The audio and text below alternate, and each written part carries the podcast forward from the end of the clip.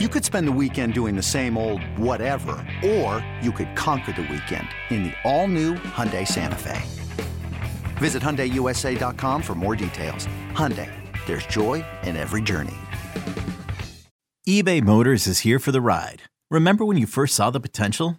And then through some elbow grease, fresh installs, and a whole lot of love, you transformed 100,000 miles and a body full of rust into a drive that's all your own. Look to your left. Look to your right. It's official. No one's got a ride like this. There's nothing else that sounds like, feels like, or looks like the set of wheels in your garage. With over 122 million parts, you can make sure your number one ride or die stays running smoothly. So there's no limit to how far you can take it. Brake kits, turbochargers, engines, exhaust kits, roof racks, LED headlights, bumpers, whatever your baby needs, eBay Motors has it. And with eBay Guaranteed Fit, it's guaranteed to fit your ride the first time, every time, or your money back. Plus, at these prices, well, you're burning rubber, not cash. Keep your ride or die alive at ebaymotors.com. Eligible items only. Exclusions apply. If, if, if, if, if your blood runs orange and blue, orange and blue, this, this is the pod, for, you. for you. You're listening to Orange and Blue Bloods, hosted by EJ Stewart and Tommy Beer. Let's get to it, New York. Want you to put the word back out there that we back up. We back up. The Knicks have won two in a row. This is Orange and Blue Bloods.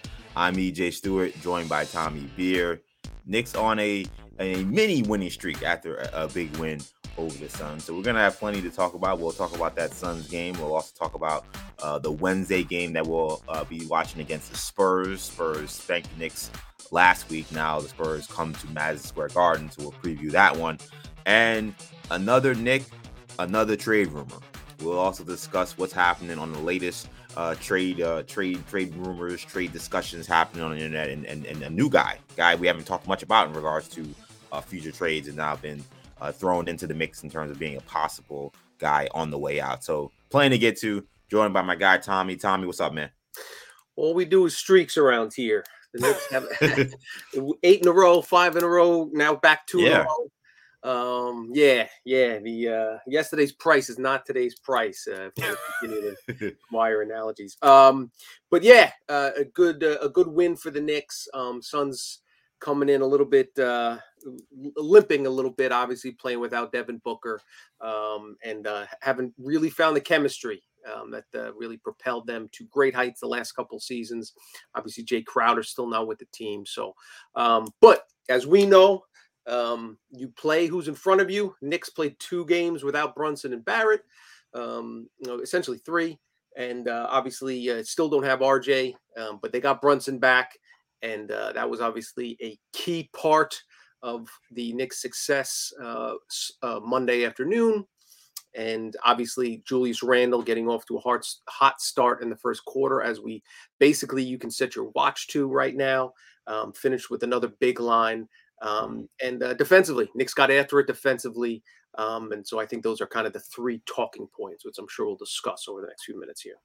We're we're gonna get into all of it, and of course, if you enjoy these uh, episodes of the Orange and Blue Bloods podcast, a New York Knicks podcast, and Audacy and WFAN original, you can get these podcasts wherever you listen to your podcasts, including the free Audacy app. Wherever you do listen to these podcasts, make sure you um, hit the subscribe and uh, auto download feature so you can get these episodes whenever we drop. We drop three times a week. This being the first one of this week. So we'll have plenty to talk about throughout the week. So again, if you enjoy these episodes, make sure you hit that auto download button on wherever you get your podcasts. So the Knicks uh, had one of their more complete games of the season on Monday, blowing out the Suns at the Garden, 102 83. At times, this game uh, wasn't even that close. Knicks were up 30 in the first half. Uh, Julius Randle got the Knicks going early, finished with another big stat line 28 points, 16 rebounds. We've certainly seen him really attack the glass uh, at a high level of late, along with the shot making. Jalen Brunson, he returned to action after missing the entire Texas trip. That was three games that he did not play. He returned. He had 24 points in this game, six assists. Uh, the Knicks held the Suns to just 11 points in the first quarter. So we talked about the Knicks' struggles defensively. They certainly seem to find their way in this one. Phoenix shot just 39% from the field and shot 27% from three in this game. The Knicks were coming off of another blowout win that they had over the Rockets um, over the weekend, which snapped a league worst five game losing streak. So uh, the story this game really, really starts with Julius Randle, I think, and another big game. And and what a difference a year makes. Around this time last year, you having the whole thumbs down situation. You had uh, fans booing him, fans uh, discontented with how he was playing, and it seemed like it, it was uh it was an untenable situation at that point in time. And there you see him at the Guardians on the free throw line in the fourth quarter. He's getting MVP chance. Uh, it, it, was it was kind of surreal to kind of think about how far he's come. And Julius Randle now having uh, another great season for the Knicks, and he talked a little bit about what motivates him in terms of trying to be an All Star once again. I mean, it's obviously you know you work hard to put yourself in a position to do that, so uh, it would be amazing. You know, I, I love it not necessarily for me obviously it's great but i love it to be able to experience it with my family uh, to be able to you know experience it with my son um, both of my sons um, because they're the one that really make the true my wife too they're, they're the people that really make the true sacrifice of uh, letting me dedicate myself to the game the way um, i've been able to do um, you know summers and night in and night out they're the one that's making the true sacrifices so i love to be able to let them you know enjoy it and you know, see the rewards of it and stuff like that. So that's why it's important. So Julius Julius Randle is saying essentially the family uh, being the motivating factor for him wanting to become an All Star this season for the second time of his career. He's certainly playing an All Star level right now. I tweeted last night or uh, yesterday during the game that you know to me the Knicks have two All Stars right now with the way uh, Randle's playing, the way Brunson's played for most of the season. Tommy, how do you explain the of play we've seen from Julius of late, particularly since uh, we saw such a, a dismal season last season? Yeah, you know, like just you got to give him a ton of credit. Um, the guy came in in shape. That's the one thing. Even uh, you know, for any criticism, he's always um, you know come in in elite shape since he signed with the Knicks, um, and, and just seemed more mentally prepared to handle the slings and arrows, the ups and downs that come with being a star in New York City. Um, and I think the Brunson's arrival and even in a weird way, the the the Mitchell Donovan Mitchell stuff, which I think he had a pretty good game yesterday too. If I if I oh yeah yeah seventy one points, not bad, right? Uh, the one thing I was thinking, of, imagine if the Knicks had lost, you know, the, the the Houston game and found a way to lose. If the Knicks were riding a seven game win streak and Donovan Mitchell went for seven, yeah, streak, yeah. Oh God. But that's neither here nor there. Um, next two games over 500. We'll get into all that. Um, but yeah, I just think that the kind of the Mitchell stuff and then the Brunson coming in, and it just seemed like Randle was an afterthought. Whereas the, the, the season prior, it was okay. Knicks were really good. The, the, you know, in, in 2021, the bubble season. Can Randle, you know, can he take his game to the next level now? Can he yeah. carry the, the Knicks to past the first round? Just qualifying for the playoffs was cool, but now we want to make some noise. Those expectations were, you know, ratcheted up by the Knicks offseason signings, obviously bringing back veterans and, and Noel and, and Burks basically yeah. running it back. Um, Derrick Rose as well. And obviously, we know that this season was incredibly disappointing, um, failing to make the play-in game, let alone the, the, the, in to finish one of the top six seeds in the East. So um, this season, it was just kind of like you know we got this Brunson thing. RJ Barrett just signed a massive extension. Um, are they going to make another big trade at some point? And, and Randle just kind of seemed to float under the radar. Um, and, and, and he seems to thrive when he has that attention. And obviously, what Brunson brings, on, and that's not even mentioning what Brunson brings on the court as an organizer, as a facilitator, as the leader of the team, and getting, you know, just getting the, the folks set and, and, letting Randle pick and choose his spots. But, um, you know, it's, you mentioned it. He's playing at, um, arguably better than, than he was yeah. during his, as as hard as that is to believe than his during his all NBA. He made second team all NBA that NBA that season, especially of late uh, over the Knicks' last seven games, averaging over 32 points, 13 rebounds, five assists, shooting 51% from the floor, 41% from behind the arc. Just remarkable numbers, uh, remarkable production, especially when you pair that with elite efficiency. Um, dating back to Thanksgiving weekend, that's an 18 game stretch. Randle ranks third in the league in total points, behind only Luka Doncic, Joel Embiid, and LeBron. Um, he's one spot ahead of Jokic on the season, Randle ranks 10th overall in total points and fourth in the league in rebounds. Um, he's the only player top 10 in points and top five in boards. The only player top uh, 10 in both categories is Giannis. Um, mm-hmm. You know, and, and, you know, it's worth pointing out that he doesn't match those guys in terms of averages, but um, he's available. He hasn't missed a game yet this season, and the Knicks yeah. have beaten him. So I, that, that's a that's a to me that's a check mark in his favor. Um, yeah, I, I, think you can certainly make a very, very strong argument um, that he deserves a return trip to the All Star game. A lot of that's going to depend on the Knicks' record and his continued production. Um, but if the Knicks are at or around 500, above 500, you know, one of the top seven, six, eight seeds in the East, um, I think you will see two. Uh, a very good chance you'll see uh, two Knicks make the All Star team. Yeah, which is is pretty remarkable considering where Randle was last year. And I think about how he started this year because to me it feels like there's been the, the biggest turn to me has been in the shot making, particularly the three point shooting. Um, he started in that first month of the season, he was shooting 24% from three. And he looked like the Julius Randle from last season. I mean, he wasn't maybe as uh, you know, as much of a cantankerous jerk. That's what he was last year. Um, but the, the play was was similar in terms of him not being able to find the stroke, whether it be from three, whether it be from mid range. And it's interesting because RJ, I saw uh, uh, Drew Hanlen, RJ Barrett's trainer, said essentially they made a shift in RJ's shot uh, of late, and that essentially since then he's been shooting at these very high splits of like 48, 45, and you know like 80 from 80% from the from the free throw line. And I, I kind of wonder if Julius Randle made some kind of change in his shot uh, because it, to me, there's a stark difference from that first month. Really, since then, I mean, he, he even shot better in November. He shot uh 47 from the field, 35 percent from three, and now, I mean, he he's shooting 36 from three. He's getting close to 37. So I, think that the the shot making opens up so much other things for him that I think you've seen a great improvement there. I also think to me, and what I saw last night, besides obviously his rebounding, I, I think his passing yesterday was phenomenal, and I'd seen him um, hit Grimes on some uh, good looks. I seen him hit he hit Fournier on some good looks, and I thought the difference.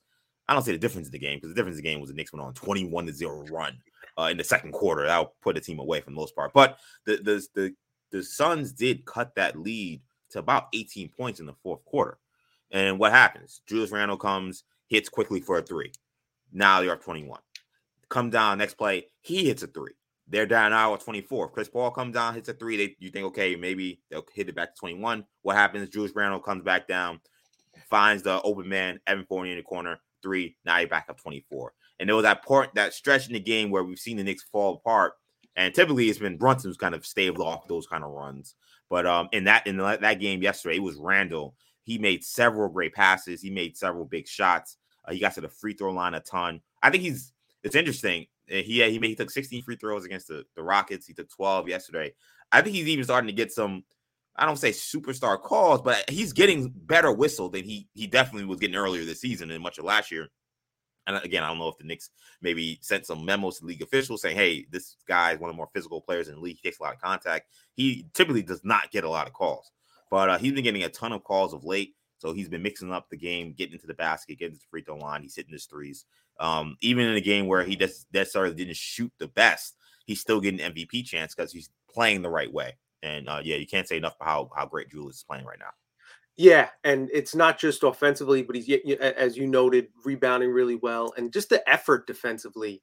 Um, yeah. it, it kind of goes part and parcel. I know Tibbs talked about in in training camp, uh, in in the preseason that Randle seems tend seems to be you know basically saying without saying it Randle seems to be one of those guys that plays hard defensively when he sees the shot falling um, mm-hmm. and, and that and that has kind of been the case um, contested a bunch of you know closeouts on, on three pointers and that type of stuff is contagious the same way lazily not helping and you know not helping up teammates or not closing out on open shooters that stuff's contagious when you're losing when you're winning um, that that that the energy kind of feeds itself. And the other thing that that Randle deserves a lot of credit for is his contributions in the first quarter. Um, yeah. You know, uh, it's it's important in NBA to, to get off to a good start and, and you know not so you don't have to dig out of a hole. Um, Randle's second in the league in, in total first quarter points this season behind only Doncic. Um, he's ahead of Durant, uh, SGA, and Trae Young. So um, obviously elite category there in, in, terms of offensive production, and that's been an important part um, during the Knicks' success, both during their eight-game win streak um, and and and the last couple games is getting off to a good start and, and yeah. putting his team, uh, you know, so they don't they're not behind the eight ball within the first twelve minutes.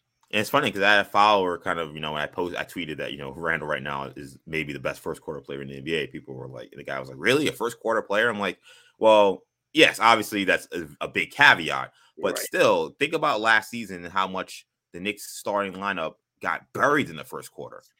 And really the last two seasons, even the year when they won 44 games, you know, that, that their first quarter is because their starting lineup was so poor. Uh, they got buried in games, and in the second year, they couldn't figure it out. They couldn't right. find a way to to get back in games sometimes how bad their first quarters were. So I know I don't want to minimize how how strong Julius Randle coming out in the first quarter, setting the tone, has helped this team. it, it is a factor. Yep. Um, one other factor I think is also obviously Mr. Jalen Brunson, who, who came back and uh, essentially, besides missing some free throws, looked like he never left. I mean, he was sharp. He badly outplayed Chris Paul, who had a minus 38. Um, the only time he's had a worse, a minus plus minus ratio in a game was the uh, the 50 40 point debacle they had in game seven uh, against the, the Mavs last year. Chris Paul was awful yesterday, and Jalen Brunson gave them all uh, uh, they could handle. And, and Jalen Brunson had another good game, and Tom Thibodeau talked about uh, why Brunson's impact helps Randle. Jalen is a playmaker, and when I say that, I mean whatever the game needs, he's going to provide. And so I think Julius at times, uh, you know, certainly last year we, you know, we were just trying to get through, and Alec did a great job for us. And I don't want to minimize what he did, but having Jalen is different, and it allows Julius to move around more. And oftentimes he's playing in space, and when Julius is playing in space, he's very hard to guard. And so, you know, he can mix. He can his scoring versatility, whether it's the post, pick and roll, he and Jalen in a two man game, uh, or him just triggering action. I, I think that that's been real good. Yeah, I think the diversity in Julius's game can definitely be attributed to Brunson. I think Brunson had a, a big factor in yesterday's game. Um, that big second quarter, as great as Julius played, it, Julius wasn't out there. It was Jalen Brunson uh, leading the show, and he was he was just cooking. And when you're able to get away from some of the Knicks' bad habits that come with isolation, Julius Randle, everybody standing around just watching him, waiting for him to make a pass, and they're able to get him, as Thibodeau said correctly, in space, on movement, um, and, and, then maybe get him in some mismatches. They they, they, they become a, a, pretty tough team to guard. We're starting to see that now. This is a kind of not a this is not a small sample size. I mean, offensively, there's during the season, Knicks are top half of the league in most categories, except for three point shooting, where they they, they they've struggled a lot. So um, I don't know how you felt about Brunson yesterday, but I thought he he was a big factor in their win yesterday. Him his return hundred percent. And uh, again, as as as Tibbs talked about there, and all the Knicks and coaches have talked about since the start of the season, and even the front office. One of the reasons they brought this guy in, not just because he's crafty in the lane and he, you know, shoots a high percentage and you know is a ninety percent, near ninety percent free throw shooter for his career, and has played well in big games and won championships in college. It's what he brings just in terms of his leadership and, and just that mentality. Okay, things get a little out of control. Let's let our point guard settle it down. Um, yeah. And uh, it's it's you know proven true. You know, um, and and it's not only important that he plays, but also plays well. Um, the Knicks are 14 and five this season when he scores more than 20 points. They're five and 12 when he scores fewer than 18, um, and, or misses games. That includes the three games they've set out. So just you know goes to show um, that um, you know it, it, really is a, an incredible. Um, he's he's you know kind of the the the bellwether of this team in so many respects. Um, and one other thing I wanted to mention before we move on yeah. to uh, looking at Wednesday's game was um, I was I, I, continue to be amazed by the splits between the Knicks defense when during wins and during losses. Mm. Um, in games that they've won, they've just like won 20, they're 2018 on the season. New York is allowing just 103.1 points per 100 possessions, um, which ranks second best uh, as the second best defense efficiency rating in the league um, for all teams, behind only Cleveland, who's first. Um, in the 18 games they've lost, they're allowing 120 um, which mm. ranks 26th amongst all teams in, in, contests they've lost. So no team in the league is nearly as wide as a gap. You know, some teams have you know six or seven points, or yeah. even 10 points. You know, double digits sometimes. Um, obviously, you you know you're going to tend to give up more points in games you lose, but to have that 17 point yawning gap is is, is really is remarkable. Um, you know, and and but you know, listen, you sum it all up um, you know, looking at the big picture here, we're almost halfway through the season. You know, we'll talk a little bit about this later in the week. Um, so you guys come back and check us out. But um, yeah. you know, 20 and 18, two games above 500. It's the same record as the Warriors. That's the same record as as the Suns. Um, you know, they're uh, top 10 in the, they're 11th in the league now in offensive efficiency, um, eighth in the league in defensive efficiency. They're uh, in their net rating of plus 2.6 is eighth in the NBA. Um, that's ahead of both the Milwaukee Bucks and the Denver Nuggets. Um, mm the Knicks might, you know, have established something. Um, you know, we'll, we'll see if they can keep it together. Um, obviously, it's been a roller coaster. There there have been some Jekyll and Hyde moments, um, but um, you know, looking at the big picture here, you look at those advanced metrics; those paint a favorable picture um, over the first half of the season, and we'll see if the Knicks can start to do some things in the second half of the season. Um, you know, as a as a Detroit Lions fan, um, Lions started out one and six this season. You know, a lot of yeah. fans were saying, "Let's lose as many as we can," and you know, draft a quarterback. Yeah. Um, and and here they are with a chance. You know, uh, they're playing the Packers in Green Bay on Sunday night, and if they win, um, and and the Seahawks uh, win as well, um, beat the Rams, uh, lose the Rams rather, the Lions will advance. It's just kind of a reminder that you don't, you know. Mike Francesa on the fan used to always talk about NFL teams, professional sports teams don't want to give away seasons. If there's a chance that they can be competitive, um, you want to maximize those opportunities and, and, and really try to take advantage of it. Um, and it's, it looks like, um, you know, so you, you, can understand, you know, obviously Tibbs is going to do that. And looks like the front office is going to do that as well. Um, now it's on the players to kind of maximize that opportunity and make a push and, and see if they can make some noise this season. Yeah, and I think that game on uh, on on Monday was a, a great microcosm of that. Because look at the Suns. I mean, you got a team that had finals aspirations, a team that was in the finals just a couple of seasons ago, and they're the same record as the Knicks, and they look dreadful. I mean, yeah. the, the, Phoenix situation it, it is really bad, and you know, I, I I always try to be cautious of making bold proclamations in January. Though January, I think, is the part where you do start to kind of start to make some statements about what's going on. But right. even still, January, December, definitely November, October, I try not to, to get too crazy because it's so much of the season left.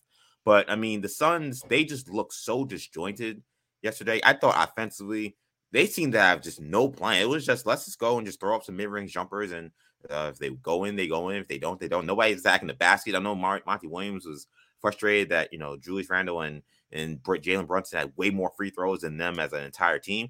I'm like, your team is taking only mid-range jumpers. They're not attacking the basket. They're not attacking the paint. It, I mean, they they had no plan. I know they didn't have Devin Booker, but for a team that's supposed to be a team that's a championship team, they look nothing close to that. And I think Phoenix may have to look in the mirror uh, big time at, at this trade deadline, uh, whether it be making a big shakeout to bring in additional score or blowing it up because that that did not look like a championship team at all, not even close. Agreed, and um, you know, obviously the the Jae Crowder situation should be resolved, but you know, the fact that they didn't get that handled prior to the start of the season, I guess they're obviously they thought they could, you know, we'll, we'll you know we'll be ten games above 500, then we'll get Crowder, then we'll make our strong, get rid of Crowder, get bring another piece and make our strong push. Um, they got three more weeks without Devin Booker, man. I, you know, yeah. they got to keep their head above water. Um, you know, they're going to get Cam Johnson back sooner rather than later, ideally. Um, but I agree with you. Um, just a fight that spirit wasn't there. Um, Ayton talked about it after the game. He was just kind of, you know, even in games we had lost in the past few years, and we lost plenty of games. If we are down 20, we still fought. We thought we had a chance. Um, they just seemed to let go of the rope yesterday, and that's a bad sign for a team that's um, supposed to be one of the elite teams in the league. Yeah, they got Cleveland next, and again, they, Cleveland has guys scored seventy one points, so uh, it does not get any easier for the Suns before they head back home. So, uh, and also, real quickly before we move on, I want to shout out two guys I thought really played great. Mitchell Robinson continues to yes. be an absolute monster on the offensive glass. Uh, he was tremendous. I think he kind of also set the tone in the first quarter with how he was able to continue to keep the ball alive, uh, uh give the Knicks second chances, and Immanuel Quickley team continued to, to shoot the crap out of the ball. Um, he is shooting extremely well. His offensive game seems to be on point. He's always going to have your 521 kind of game every now and then, which he had against Dallas. But typically for the last like month, I'd say like he's been pretty consistent with his shot. So um, when if he's shooting like this and he's able to give them that kind of secondary offense, uh, the Knicks become a, a pretty tough team offensively. And, and, Monty talked about that before the game. He says that he said that you know Quickley you know was playing like Jamal Crawford, and I think we're starting to see some of that. So uh, I want to shout out those guys. 100% also mentioned Grimes. Um, yep. Interior passing, his drives off passing continue, you know, night after night, just real. And and that, and I think because Grimes does it, Randle's more, uh, you know, comfortable doing it or being encouraged to do so. Um, and you're right, the Mitch Rob numbers, I, I broke them down today in the in, in the newsletter. Um, quietly, he's actually leads the team in, in plus cumulative plus minus this season. Um, he's up to plus 150 on the season. Quickley's 130, especially over the last 10 games. Um, and, and Tibbs talked about this after the after the uh, Monday's win. Um, last 10 games, New York has outscored their opponents by 114 points with Robinson on the court. Um, that's number one. That's that leads the team by far. Randle second at, at plus 83. So that just gives you an idea of how important um, uh, Mitch Rob has been, um, you know, and and we talk about all stars. He's not in that conversation yet. Um, but if you, you know, outside of the elite tier of the Embiids and the and the Jokic's yeah. and, and, and Sabonis and those guys, um, that second tier of centers, you could you put Mitch's advanced, you know, per 100 possession, advanced metrics up against those guys. Um, obviously, the offensive rebounds he gets um, are are, um, are, are a key part. Um, somebody had tweeted yesterday, I forget who, um, but somebody said you could make the argument that Mitchell Robinson's offensive rebounding skill is better than any other Knicks elite skill, in, you know, like it, just skill. in terms that, yeah. of, you know, he's in the 99th, 99.9% percentile. Um, so, uh, you know, just, just something to think about, but yes, we probably don't talk about him as much as we should. So, so that's on us, but, um, Robinson, um, has been a key part of the Knicks, you know, now they, you know, um, you know, the eight game winning streak, obviously, and then the last two wins, um, uh, he, he's been a key, uh, a key contributor yeah, it feels like Mr. Robinson is just that close to really kind of breaking through and reaching his full potential. Like we, he doesn't do it consistently, but like you're starting to see it more and more, and and you kind of start to see the player Mitch Robinson could potentially become. Another day is here, and you're ready for it. What to wear? Check. Breakfast, lunch, and dinner? Check. Planning for what's next and how to save for it? That's where Bank of America can help. For your financial to-dos, Bank of America has experts ready to help get you closer to your goals. Get started at one of our local financial centers or 24-7 in our mobile banking app. Find a location near you at bankofamerica.com slash talk to us. What would you like the power to do? Mobile banking requires downloading the app and is only available for select devices. Message and data rates may apply. Bank of America and a member FDIC. When you need mealtime inspiration, it's worth shopping Kroger, where you'll find over 30,000 mouthwatering choices that excite your inner foodie. And no matter what tasty choice you make, you'll enjoy our everyday low prices, plus extra ways to save, like digital coupons worth over $600 each week. You can also save up to $1 off per gallon at the pump with fuel points. More savings and more inspiring flavors make shopping Kroger worth it every time. Kroger, fresh for everyone. Fuel restrictions apply. But uh, as I said, as we said, the Knicks uh, will look to extend their three-game winning streak when the Spurs come to town on Wednesday. The Spurs beat the Knicks in San Antonio last Thursday. That gave New York their season high fifth straight loss. Jalen Brunson did not play in that game, but he's expected to play in this game.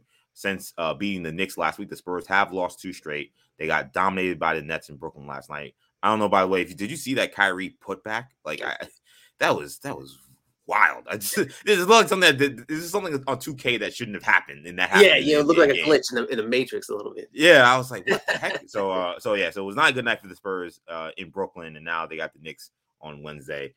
Uh, I would expect Brunson to really change the dynamic of this entire game. Um, um, I don't know how you feel about that, but I, I think Brunson being in the lineup means trouble for I think for the Spurs. Of course, obviously that that's a, a key part, and also just a revenge factor. Um, yeah you know, Knicks gonna gonna want to exact some revenge after they got beat up in, in San Antonio. Now they're back in New York.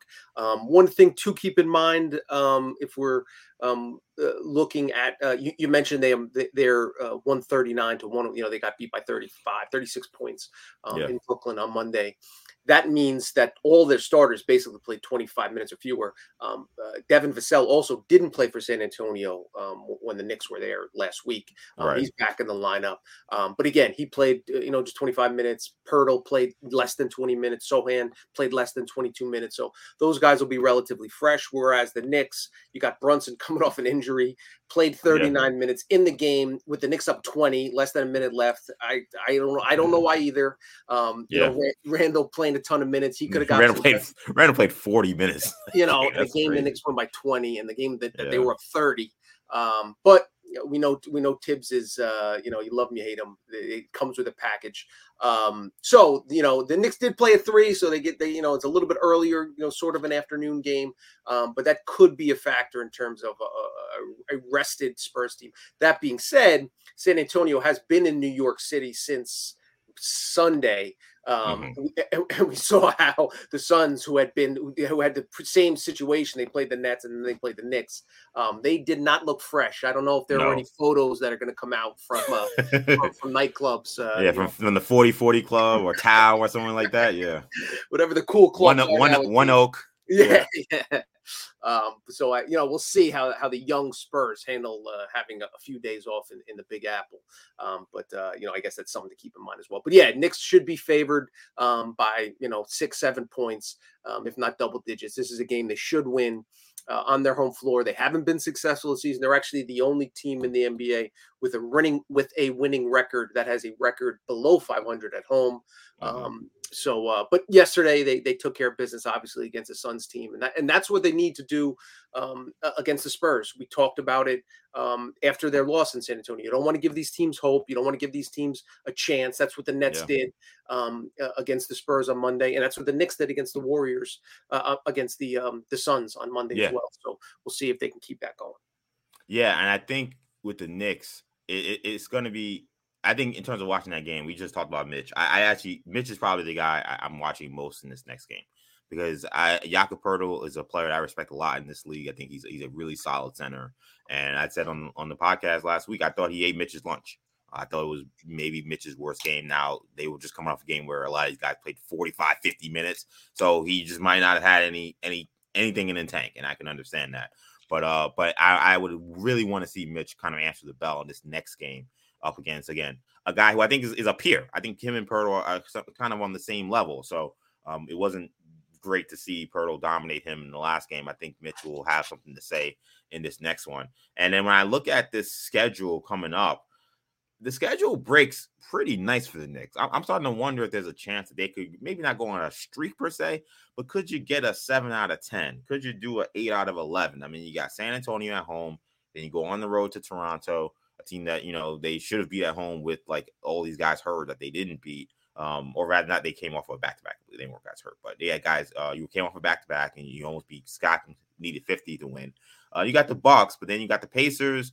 Uh, you got road game against the Wizards in Detroit. You got the Raptors again. Then you got Washington again, and then you got Atlanta and Toronto before you get to Cleveland and January 24th. And the schedule starts to really pick up at that point.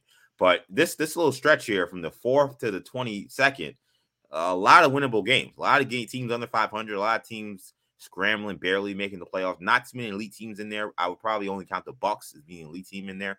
Uh, do you feel like the Knicks can maybe uh, go on a little run here?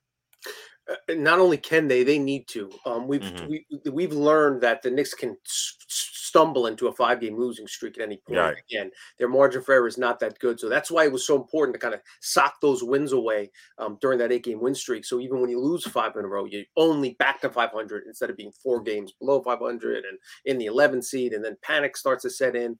Um, Right. So um, yeah, including the Suns game, Knicks play six of their first nine games of 2023 at home. Um, the uh, their three road games are all against teams that are on the you know that are the 11 seed or lower on the outside of the, the playoff picture looking in. They get the Raptors twice. Raptors have been you know you talked about the Suns. Raptors much the same way. They've been but even far worse. They're five Yeah. games below 500 right now. Um, I don't know what's going on with Toronto, but you know a lot of mumbling about um, you know Nick Nurse and you know you talk about Thibs playing his players too much um, out in Toronto. They do not like the way Nick Nurse is handling that roster. Um, Yeah. So you know we'll, we'll see how it shakes out. Um, but again, you know um, the Knicks can't take anybody for granted.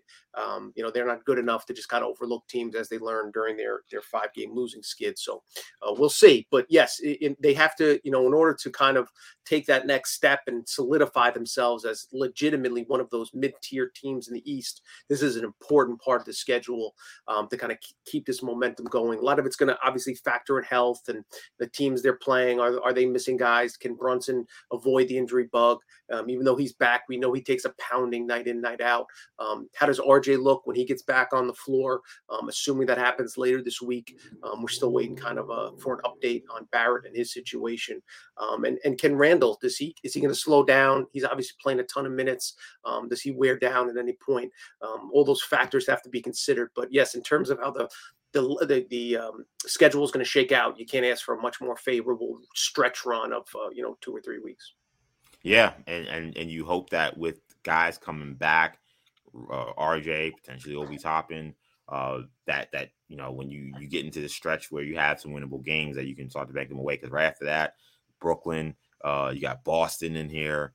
Uh, you start to get some really good teams. As mentioned, Cleveland, uh, Miami, the, the the Clippers, the Sixers. I mean that that that like end of January, beginning of February part of the schedule is pretty brutal. So it's going to be important for the Knicks to take care of business in this next two three weeks because if they don't, um, that that stretch uh, to start to the, the, kind of month of February could be could be trouble. So it's going to be important for that as well. So I, I just mentioned uh, Obi Toppin. Um, he is the latest player that apparently is being discussed in trades with the New York Knicks. So uh, Sean Deveney of Heavy.com he reported that the Knicks and Pacers engaged in trade talks around the third year forward. So, according to an Eastern Conference executive that spoke to Deveney, uh, the Pacers see Toppin as an ideal fit for the team they're trying to rebuild, which they want to be a lot more of a faster running gun, athletic type team. Toppin certainly would fit that mold.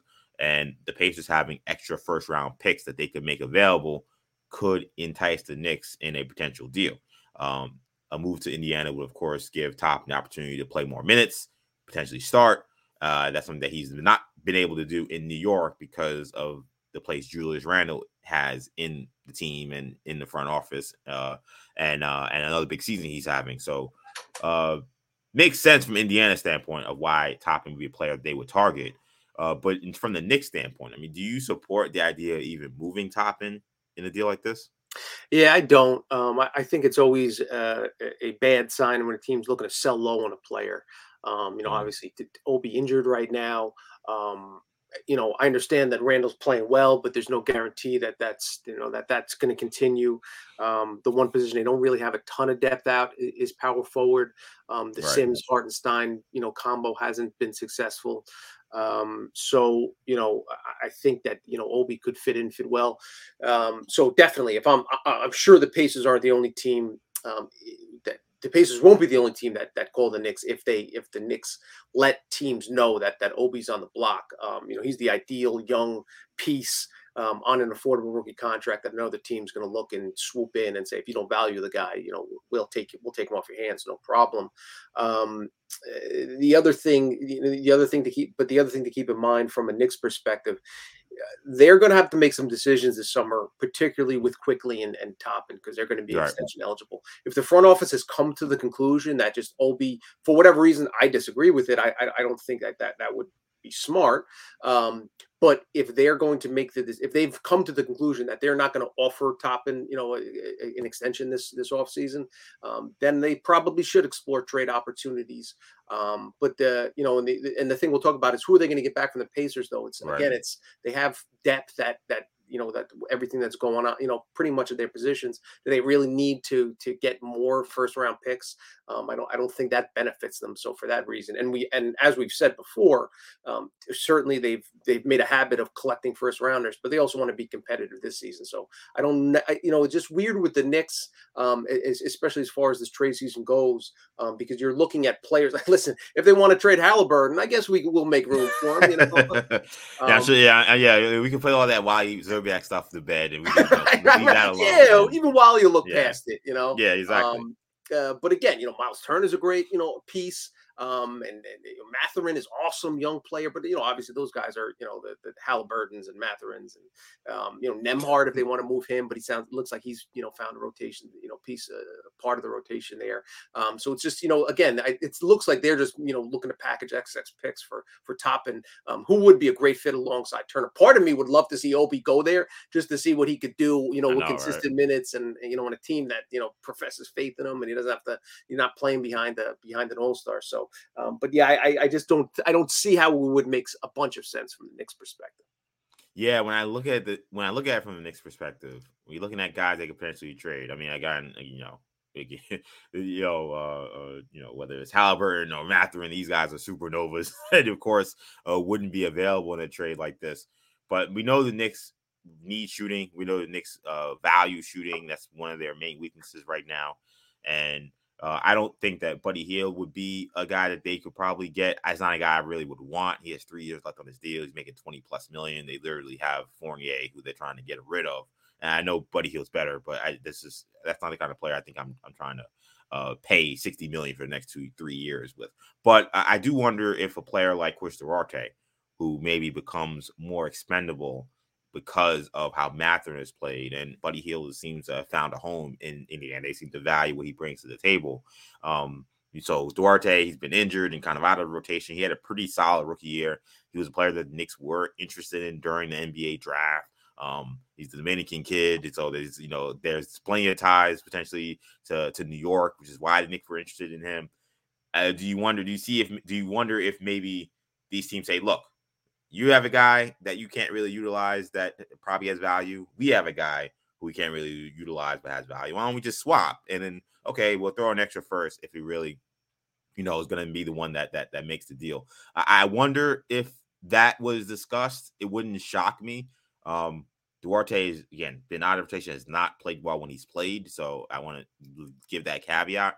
But he has a reputation of being a, a dead eye shooter. He was in college. He, he was for much of last season, and I would think that he maybe would be a guy that Indiana would would dangle in a deal like that.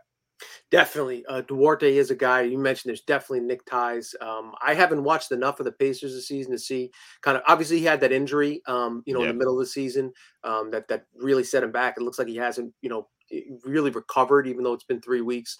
Um, he scored a total of five points in the last Pacers' last four games combined. Um, eh, so that's something like that could make sense. Knicks could also include Cam Reddish if the if the Pacers Right. want to wing back um, to kind of play that, that that 15 to you know to 20 minutes a night that Duarte you know was seeing. Um, you know the the kind of the issue is um, you know, do is is it just injury related? Because he's a guy that started 40 games for the for the Pacers last year, averaged over 13 points. Um, you know, played 20 minutes a night. Like he was a key piece, um, obviously on a rebuilding team. Um, but uh, you know, he's older than than you know he- that was a knock on. That's why he slipped in the draft. Um, you know, was drafted as a 24 year old. He's uh, Yeah. 25 now, going to turn uh, 26 this summer. Um, so that might make sense. Um, the issue there would be is Duarte content settling into a role behind um, RJ Barrett, uh, behind Grimes, because he's not going to get that that that type of opportunity that he probably would have, um, or, or that he was penciled in for for the Pacers. But you're right. If they feel like, listen, you know, we're we're gonna Hield's a free agent, so I think that's kind of an X factor. Um, if he leaves this this summer, um, then there's certainly a ton of minutes obviously open up, and then they could play um, Mathurin and and Duarte together. Um, Duarte can kind of shift between the two and the three. Um, uh, you know, Mathurin can play a little bit, uh, you know, on the on the wing and- and the two guard as well. Um, so that's something that that we'll keep an eye on. Um, Aaron Nesmith, Naismith, he's another guy um, that they Yeah. could potentially move. Jalen Smith's a guy who they picked up dirt cheap from Phoenix. Um, would be would be another interesting kind of you know buy low player. Um, you know that that. But again, the Knicks have you know three centers. They you know they have Yeah. enough finding you know finding minutes for those guys. Um, so but but yeah, I think that that is if I was going to um, you told me you know three weeks from now they, they make a trade. They, I guarantee you that the trade is made between these two teams. Are the players involved? That kind of swap involving um, one young player that we like and he's showing a lot of promise, but we just don't really have a space for him due to players currently on the roster and in front of him. Um, something like that might make some sense. Kind of a um, a Duarte for Obi and Cam Reddish and the Pacers throw in some some draft capital might make some sense for both squads. Yeah, I mean, for me, like I, I hope that they don't move from Obi. Um, Yes. I think that Julius Randle has been phenomenal. There's, there's no other way to to to kind of couch how his season has been, but we have seen he's unreliable when it comes to playing on a consistent level. And and just to, to be clear, I think we're both in agreement. If the Knicks get a good offer for Randle, they should they should jump at it. you know, Right. sell, sell high. But- Yeah, And and therefore, obviously, you want to have Obi if if in that that that opportunity presents itself. Exactly. You know, so so to me, you know, if you if you don't have Obi around and and and you do get a great offer for Randle, you don't make it because you don't have a back four, you don't have a four that you feel comfortable starting. That becomes a problem. And I, I'm I'm not going to be here and sit there and say, oh, you know, Julius Randle will fail. Or something. I'm not going to do that. I, I'm not doing that here. But we Julius Randle's been here for a while now. It's not it's not his first year or second year. You know, this is three years here. So um, and now we're in the fourth. Like we kind of know what kind of player he is. Like Right. we know that he can run really hot, Yep. sometimes hot for an entire season. He can Yep. run really cold sometimes for an entire season. Yep. And I think to not have that insurance policy around in case he does run cold is very is very tenuous if you're not making a deal that is uh that is really set up to to to to really fill out your team. And if you're talking about just throwing Toppin out of here so you can get an extra first round pick, it goes back to this idea what is your direction? I mean, you're now stockpiling more first round picks. Okay, now you feel comfortable giving up a fourth first round pick if you need to in a trade, or a third first round pick. You didn't want to do it for Mitchell. Will you do it for another player? Is that why you're doing this? Is there something lined up with another team so that you know, okay, when we get this pick from the Pacers, I can then send it to Phoenix to get Devin Booker or send it somewhere else. Like without that clarity, um, I, I don't really see the point in, in moving and moving Toppin here. I low key feel like this is this was not the Knicks trying to trade Toppin. I kind of feel like this was Indiana trying to fleece the Knicks, which I talked about is what every GM should do. Like as I said, the Knicks calling about certain guys. I'm like, great, they should. When they ask the, the Lakers allegedly for first round pick for Cam Reddish, I'm like, they should ask for a first round pick. They know they're not going to get it, but they should because you never know. It only takes one bad GM, and Rob Pelinka is certainly a bad GM to make a stupid decision that puts you in a good position. So um, the Pacers could have tried to come in and fleece the Knicks here potentially. Uh, it wouldn't surprise me if they, they were trying to trade Toppin, but my sneaky suspicion is that the Pacers kind of saw the lay of the land and saw who they had and said, "Hey, this might be something we could do." And the fact that it hasn't happened or didn't happen, I think, is a testament to Knicks really not being all that enthused with it at this moment. Yeah, definitely something to keep in mind. I listen, you know, we're still six weeks away from or five weeks away from the deadline, but we'll mm-hmm. see it more often. It's always important to remember that somebody's leaking the trade for a reason, some, you know, and, and yep. somebody's making the call for a reason. So we don't want to read too much into it. Um, we'll definitely talk about it and discuss it, but that is something to keep in mind. Um, just because Obi's name pops up uh, on the rumor mill doesn't mean that the Knicks have any interest in parting ways with him. Very well said.